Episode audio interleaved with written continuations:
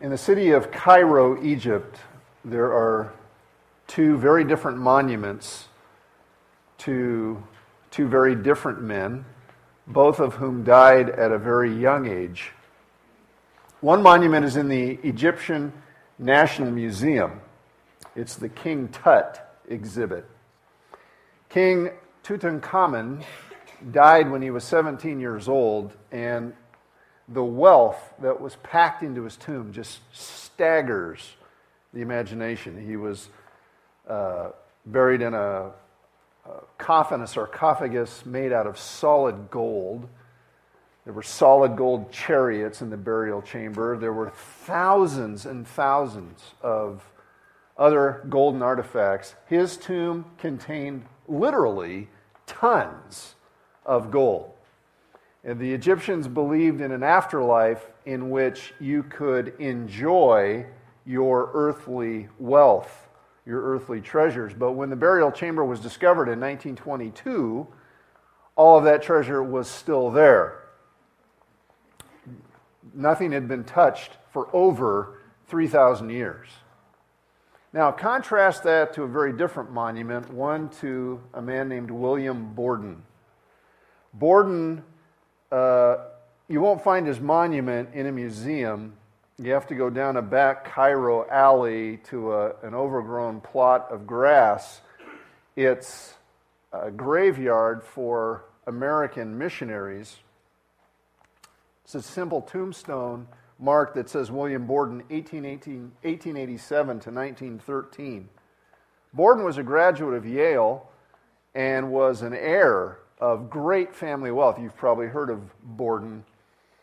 And uh, much, much wealth. But instead of living a life of luxury, Borden rejected that in order to pursue his life's passion, which was bringing the good news of Jesus Christ uh, to others. He invested, he gave away, in fact, he refused even to buy a car for himself and instead gave away hundreds of thousands of dollars to missions. And when he himself went as a missionary to Egypt, he contracted spinal meningitis and died at the age of 25.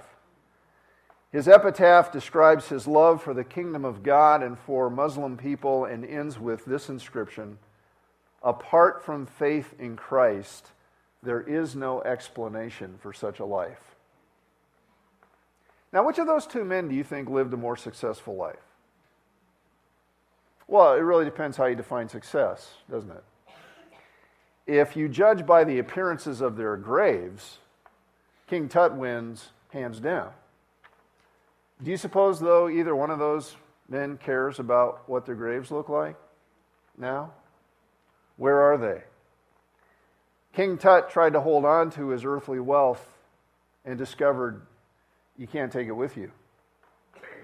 William Borden converted his earthly wealth into heavenly wealth and sent his treasure on ahead, where he now enjoys eternal satisfaction in the presence of the true king.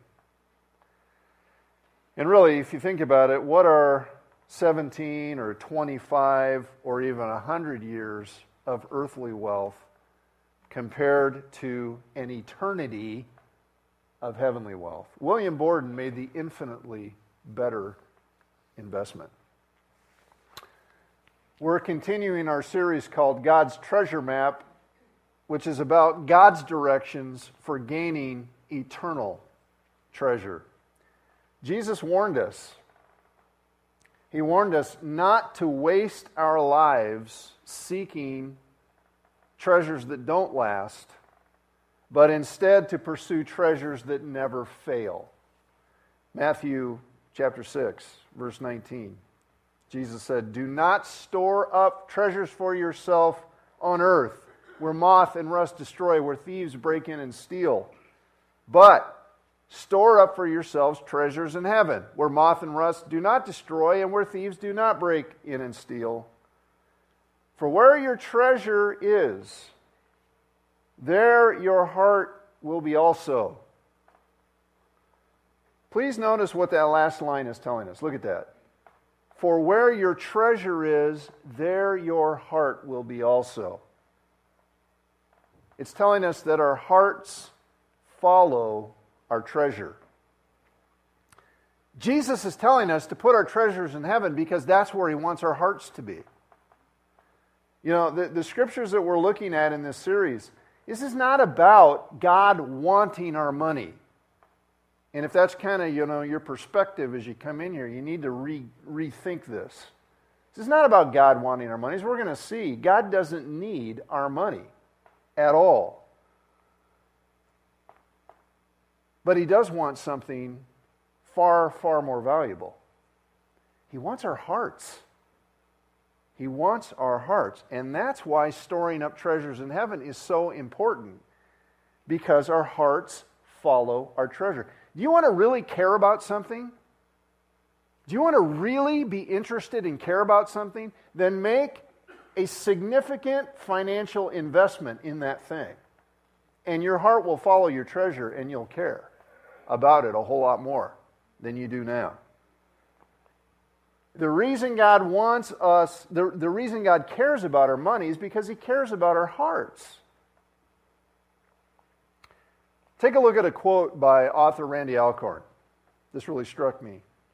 He says it like this God isn't looking just for donors, those who stand outside the cause and dispassionately consider acts of philanthropy, giving.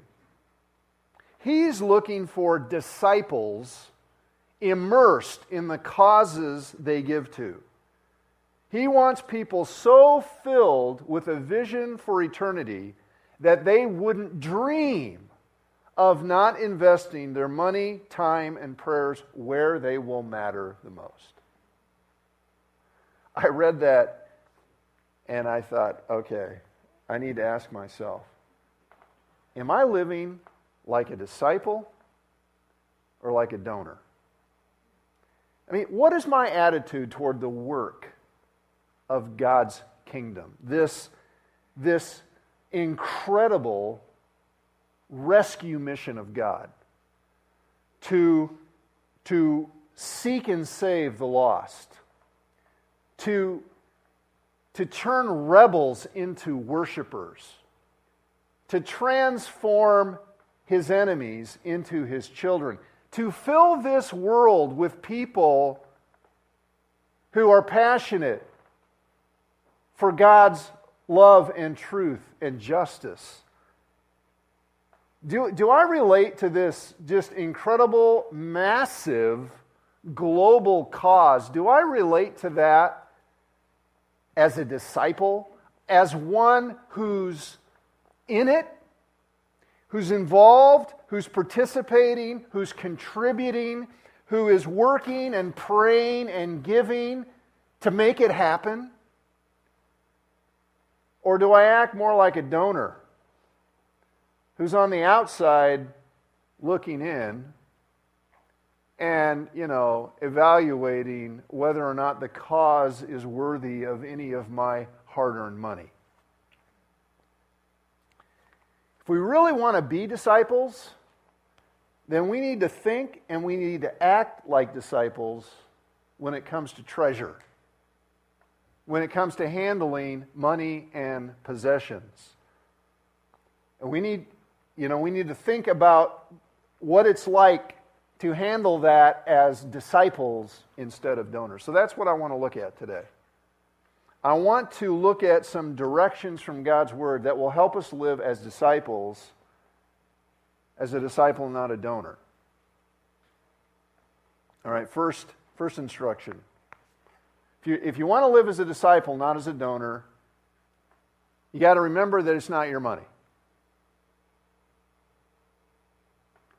Remember that it's not your money.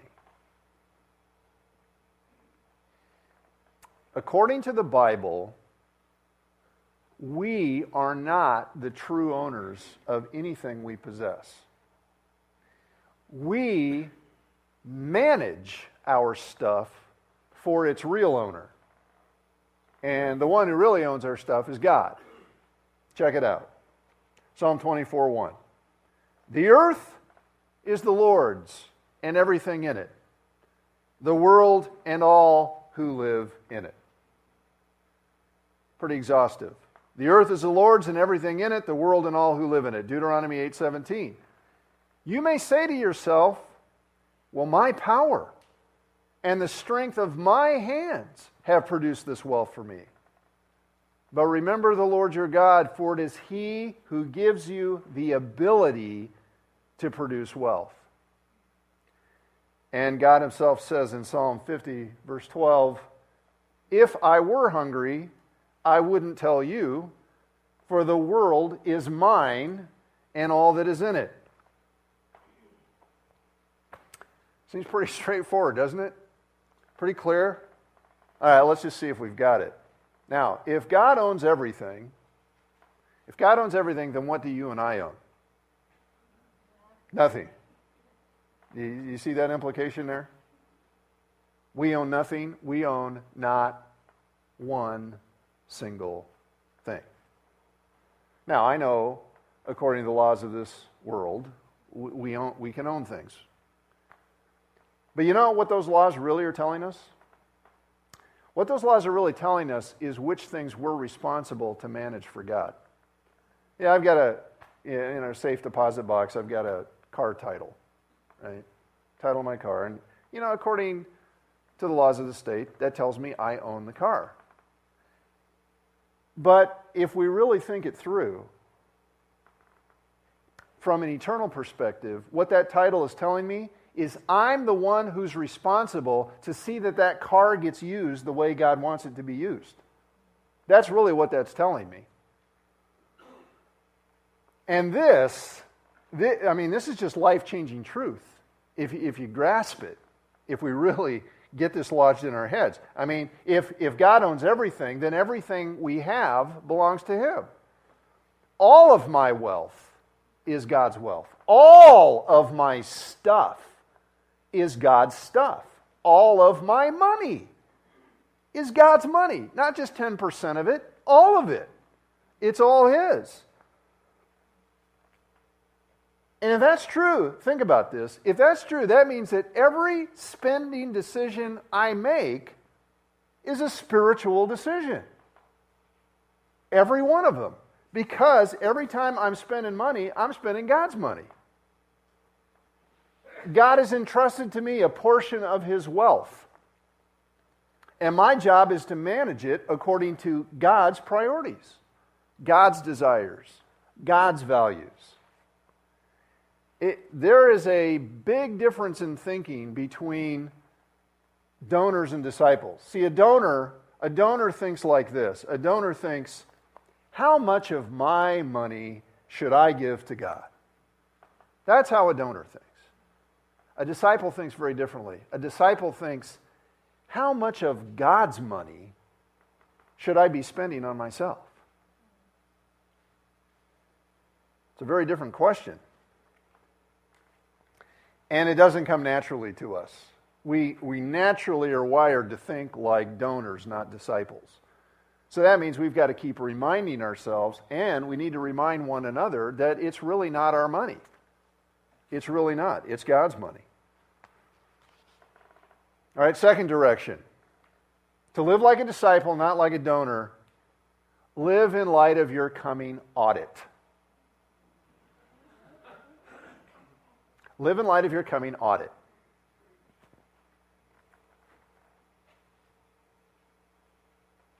Do we act differently when we know we're going to be audited? yes, we do. Um, oh, why do we have audits anyway? Why do you know companies, government agencies, whatever? Why, why do they have audits? Well, they have audits to make sure that the people who are handling the money are handling it properly because it's not their money, right? Hey, people get so upset, so worked up when somebody is discovered to be misusing their money, right? I mean, it doesn't matter whether we're talking a business, uh, a government agency, a pension fund, uh, you name it. We don't like it when people misuse our, our money. So, you know, if somebody makes bad decisions and he loses his own shirt, well, that's his problem. But if he makes bad decisions and loses my shirt and your shirt, then that's our problem. And if the reason he lost his shirt is because he lied and he cheated, then it's not just a problem, it's a crime. And we think, well, people shouldn't get away with that. People should be held accountable. True. And you know what? They will be. They will be. Regardless of whatever earthly auditors or those who are, you know, legal authorities here on earth do, they will one day have to give an account to the one who really owns it all. They're going to have to answer to God for every cent. And guess what? So will you. And so will I. Every cent. Because our money is not our money. It's God's money, and one day we're going to have to give an account for how we handled God's money. Romans 14:10 For we will all stand before God's judgment seat. As it is written, as surely as I live, says the Lord, every knee will bow before me, every tongue will confess to God. So then each of us will give an account of himself to God. Now, that's not just talking about a financial accounting, but it's included. It's all in there. We are all facing an audit for every spending decision that we make in this life because it's not our money. So, is that audit going to be a pleasant experience or is that going to be an unpleasant experience? It's really up to us, isn't it? I mean, if we are spending God's money on God's priorities, the things God says are important, then it's going to be a very joyful experience to hear the Lord Jesus say, Well done, you good and faithful servant. So, clearly, we've got to know what God's priorities are. And that brings us to uh, the third instruction here. You know, thinking about what, what does God want us to do with our money, His money. All right, to live as a disciple, not a donor. Don't just make a living, make a difference. Don't just make a living, make a difference.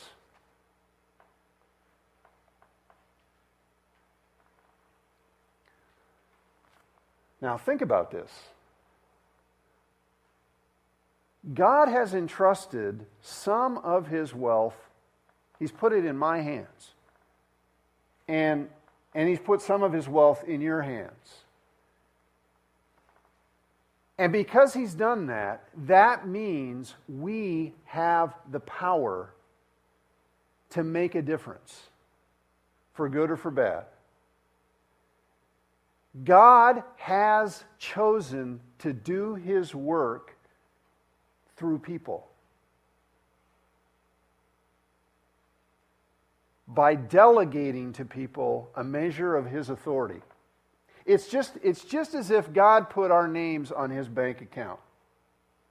And we now have the authority to spend God's money. And he's authorized us to spend his money to accomplish his purposes.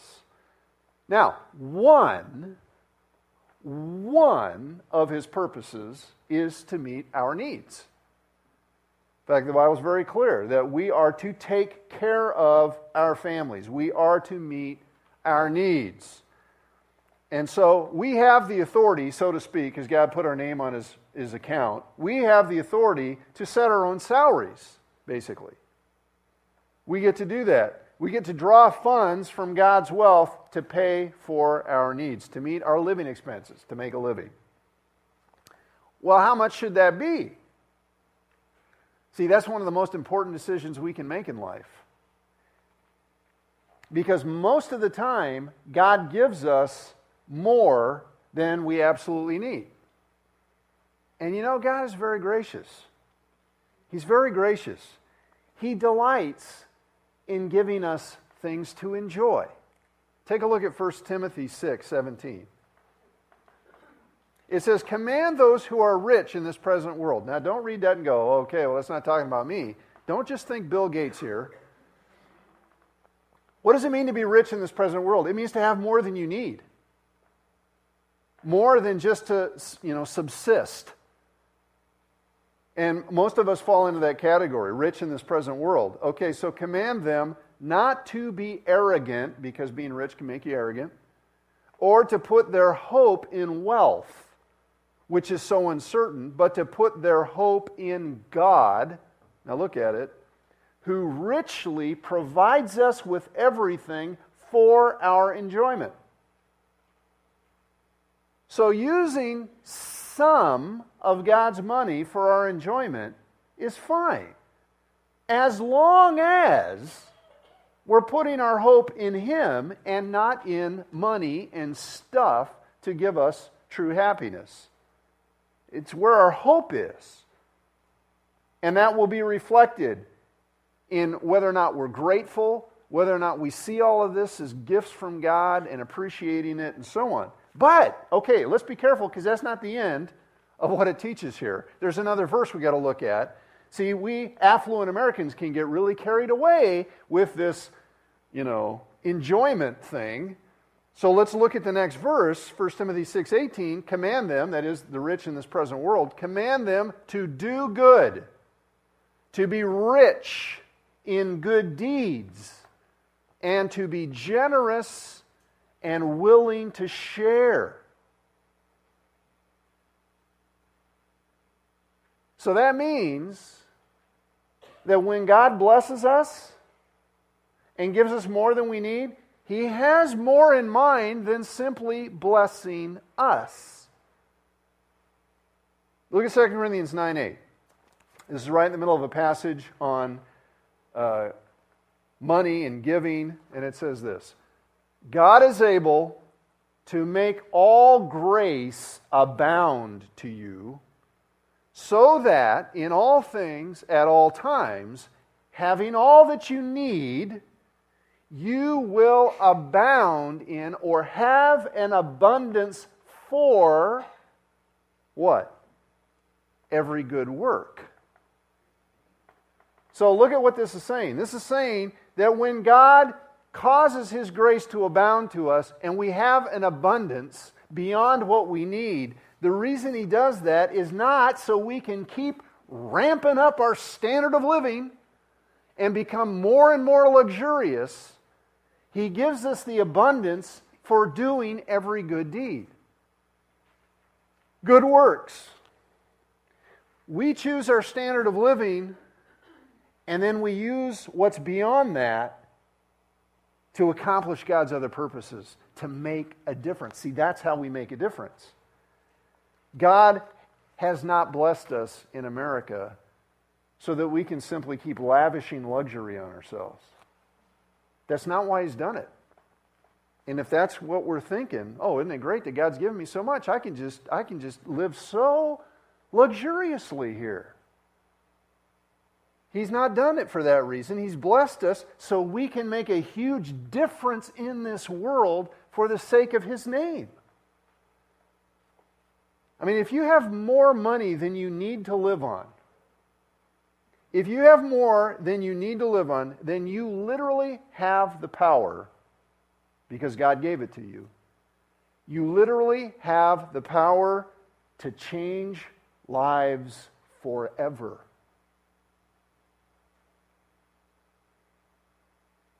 We can keep hungry people from starving to death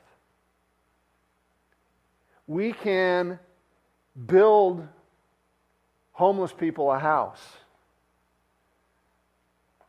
You can provide sick people with medical treatment. And you can provide lost people the opportunity to know God through the gospel, the good news of Jesus Christ. You can do that with God's money. And if you say, how? There are so many ways. There's just so many ways, so many things. We're only limited by our creativity, our lack of imagination. I mean, sponsor a child. through Compassion International World Vision. I really think that every family that can afford to sponsor a child ought to do that. You can change a kid's life forever by doing that. Not just to meet his uh, physical needs and his need for education, but his need to know God. You, uh, you can sponsor a missionary.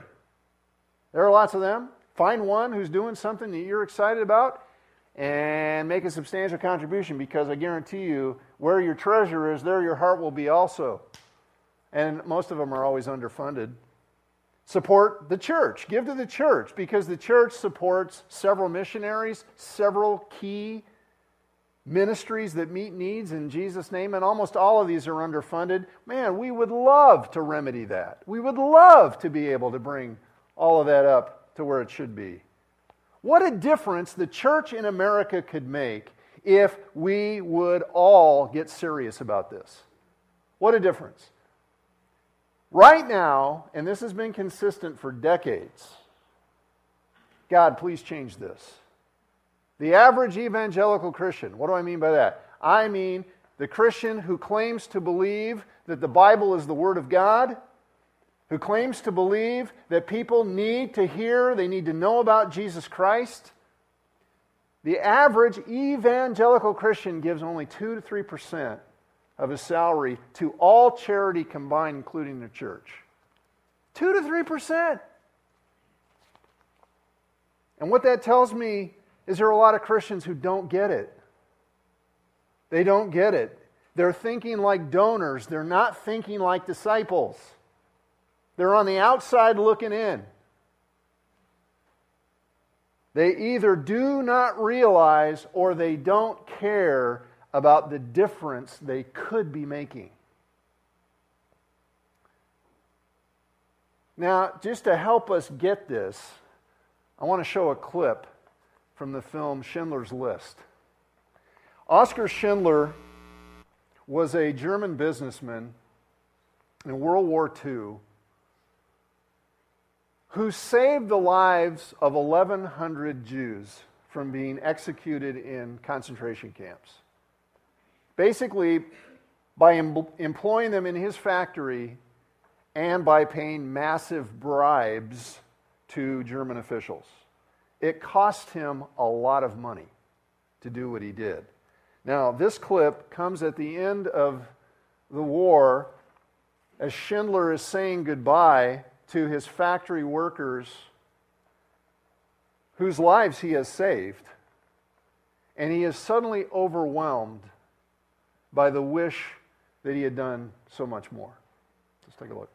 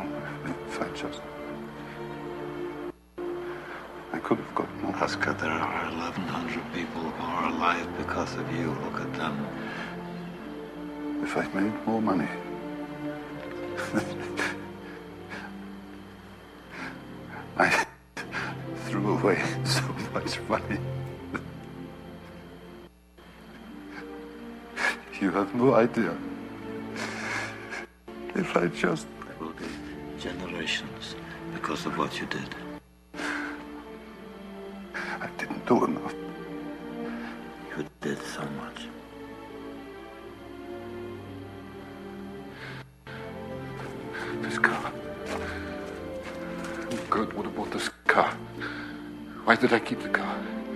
Ten people right there. Ten people. Ten more people. This pin. Two people. This is gold. Two more people. You would have given me two for. At least one. Would have given me one. One more. one more person. Person Stern for this. I could have become one more person. And I didn't. And I, I didn't.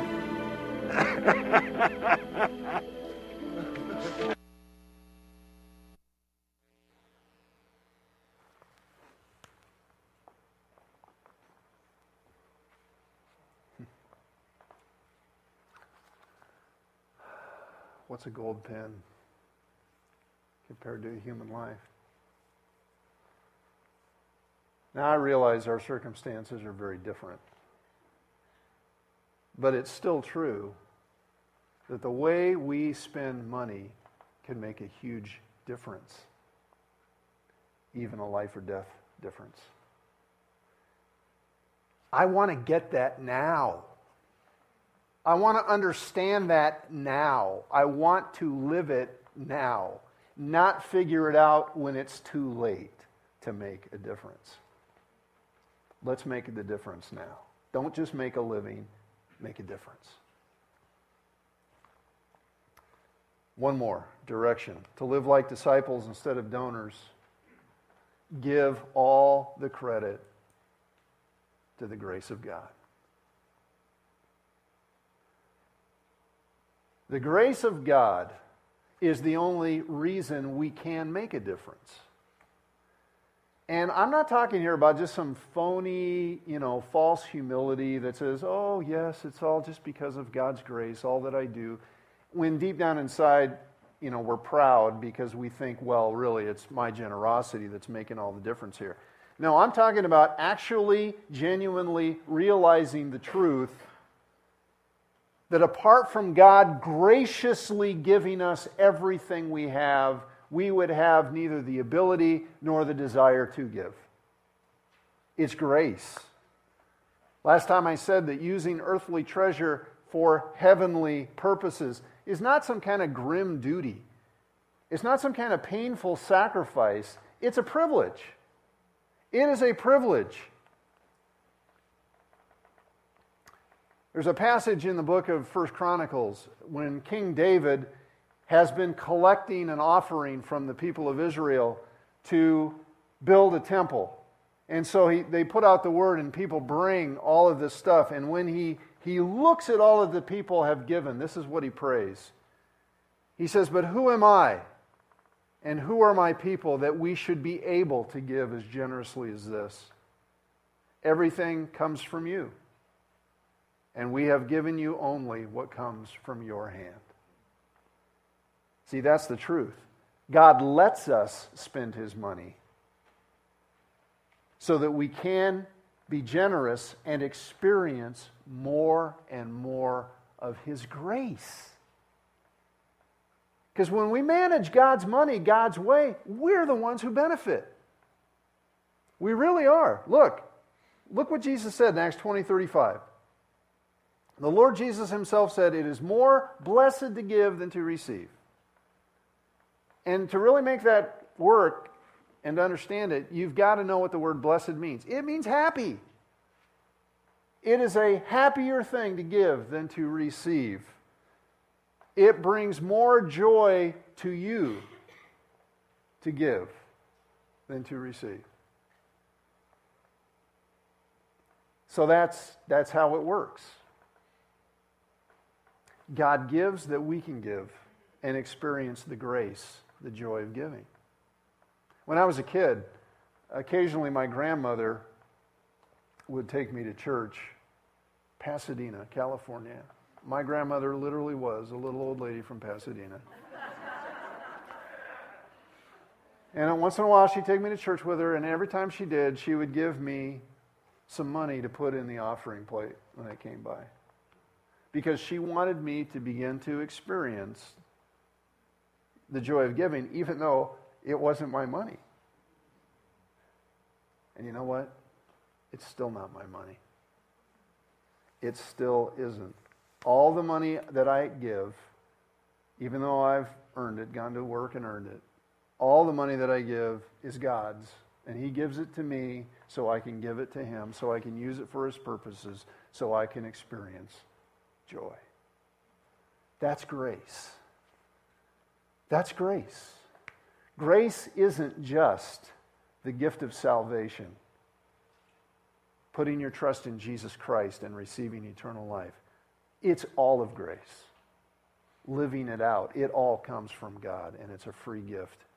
And we give because He's given to us. You've heard that old saying, put your money where your mouth is. We could rewrite that according to what Jesus has told us when He said, Where your treasure is, there will your heart be also. We could rewrite that and say it like this Put your money where you want your heart to be. Put your money where you want your heart to be. If you want your heart to be all in to God's kingdom work, if you want to be all in to the only cause that truly matters in the long run, if you want to be a participant, not a bystander, if you want to be a player,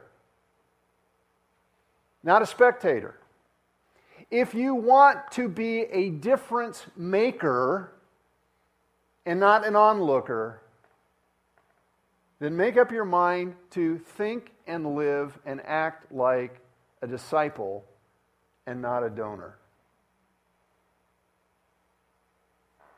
William Borden, that 25 year old missionary who's buried in Cairo, who invested his family fortune and ultimately his own life in sharing the love and truth of Jesus Christ with others. He wrote three brief statements in his Bible that really sum up his life's perspective. This is the perspective of a disciple, not a donor. His three statements no reserves, no retreats, no regrets. Let's pray.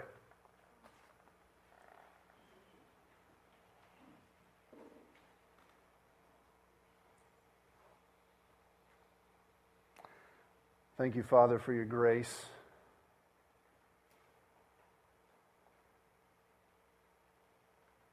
Help us, Father, see through all of the confusion, all of this fog in our culture that wealth is all about us having all that we want. Help us see through that deception and see it, see the truth. And Father, give us the grace to discover what it means to be a disciple, to truly live as a follower of Jesus with our money as well as with our, our songs on Sunday morning and our, our uh, Bible study, but actually living it out and laying up treasure in heaven and not here on earth. Father, there's such a difference we can make. And I pray that you will help us see that, not as a duty or a sacrifice, but as a great privilege.